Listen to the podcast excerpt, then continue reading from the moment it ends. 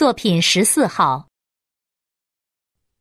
读小学的时候，我的外祖母去世了。外祖母生前最疼爱我，我无法排除自己的忧伤，每天在学校的操场上一圈又一圈的跑着，跑得累倒在地上，扑在草坪上痛哭。那哀痛的日子断断续续的持续了很久。爸爸妈妈也不知道如何安慰我，他们知道，与其骗我说外祖母睡着了，还不如对我说实话：外祖母永远不会回来了。什么是永远不会回来呢？我问着。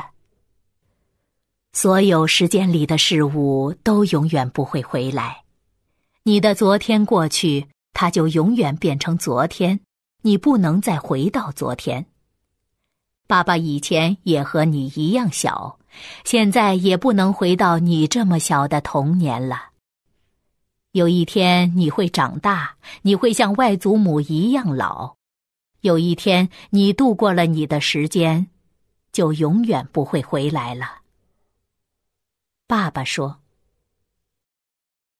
爸爸等于给我一个谜语。”这谜语比课本上的“日历挂在墙壁，一天撕去一页，使我心里着急”和“一寸光阴一寸金，寸金难买寸光阴”还让我感到可怕，也比作文本上的“光阴似箭，日月如梭”更让我觉得有一种说不出的滋味。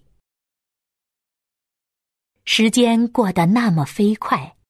使我的小心眼儿里不只是着急，还有悲伤。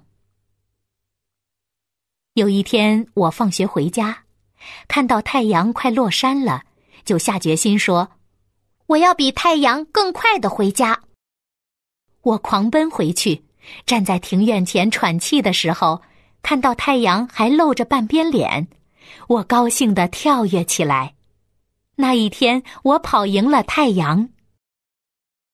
以后我就时常做那样的游戏，有时和太阳赛跑，有时和西北风比快，有时一个暑假才能做完的作业，我十天就做完了。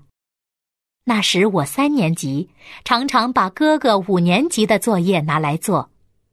每一次比赛胜过时间，我就快乐的不知道怎么形容。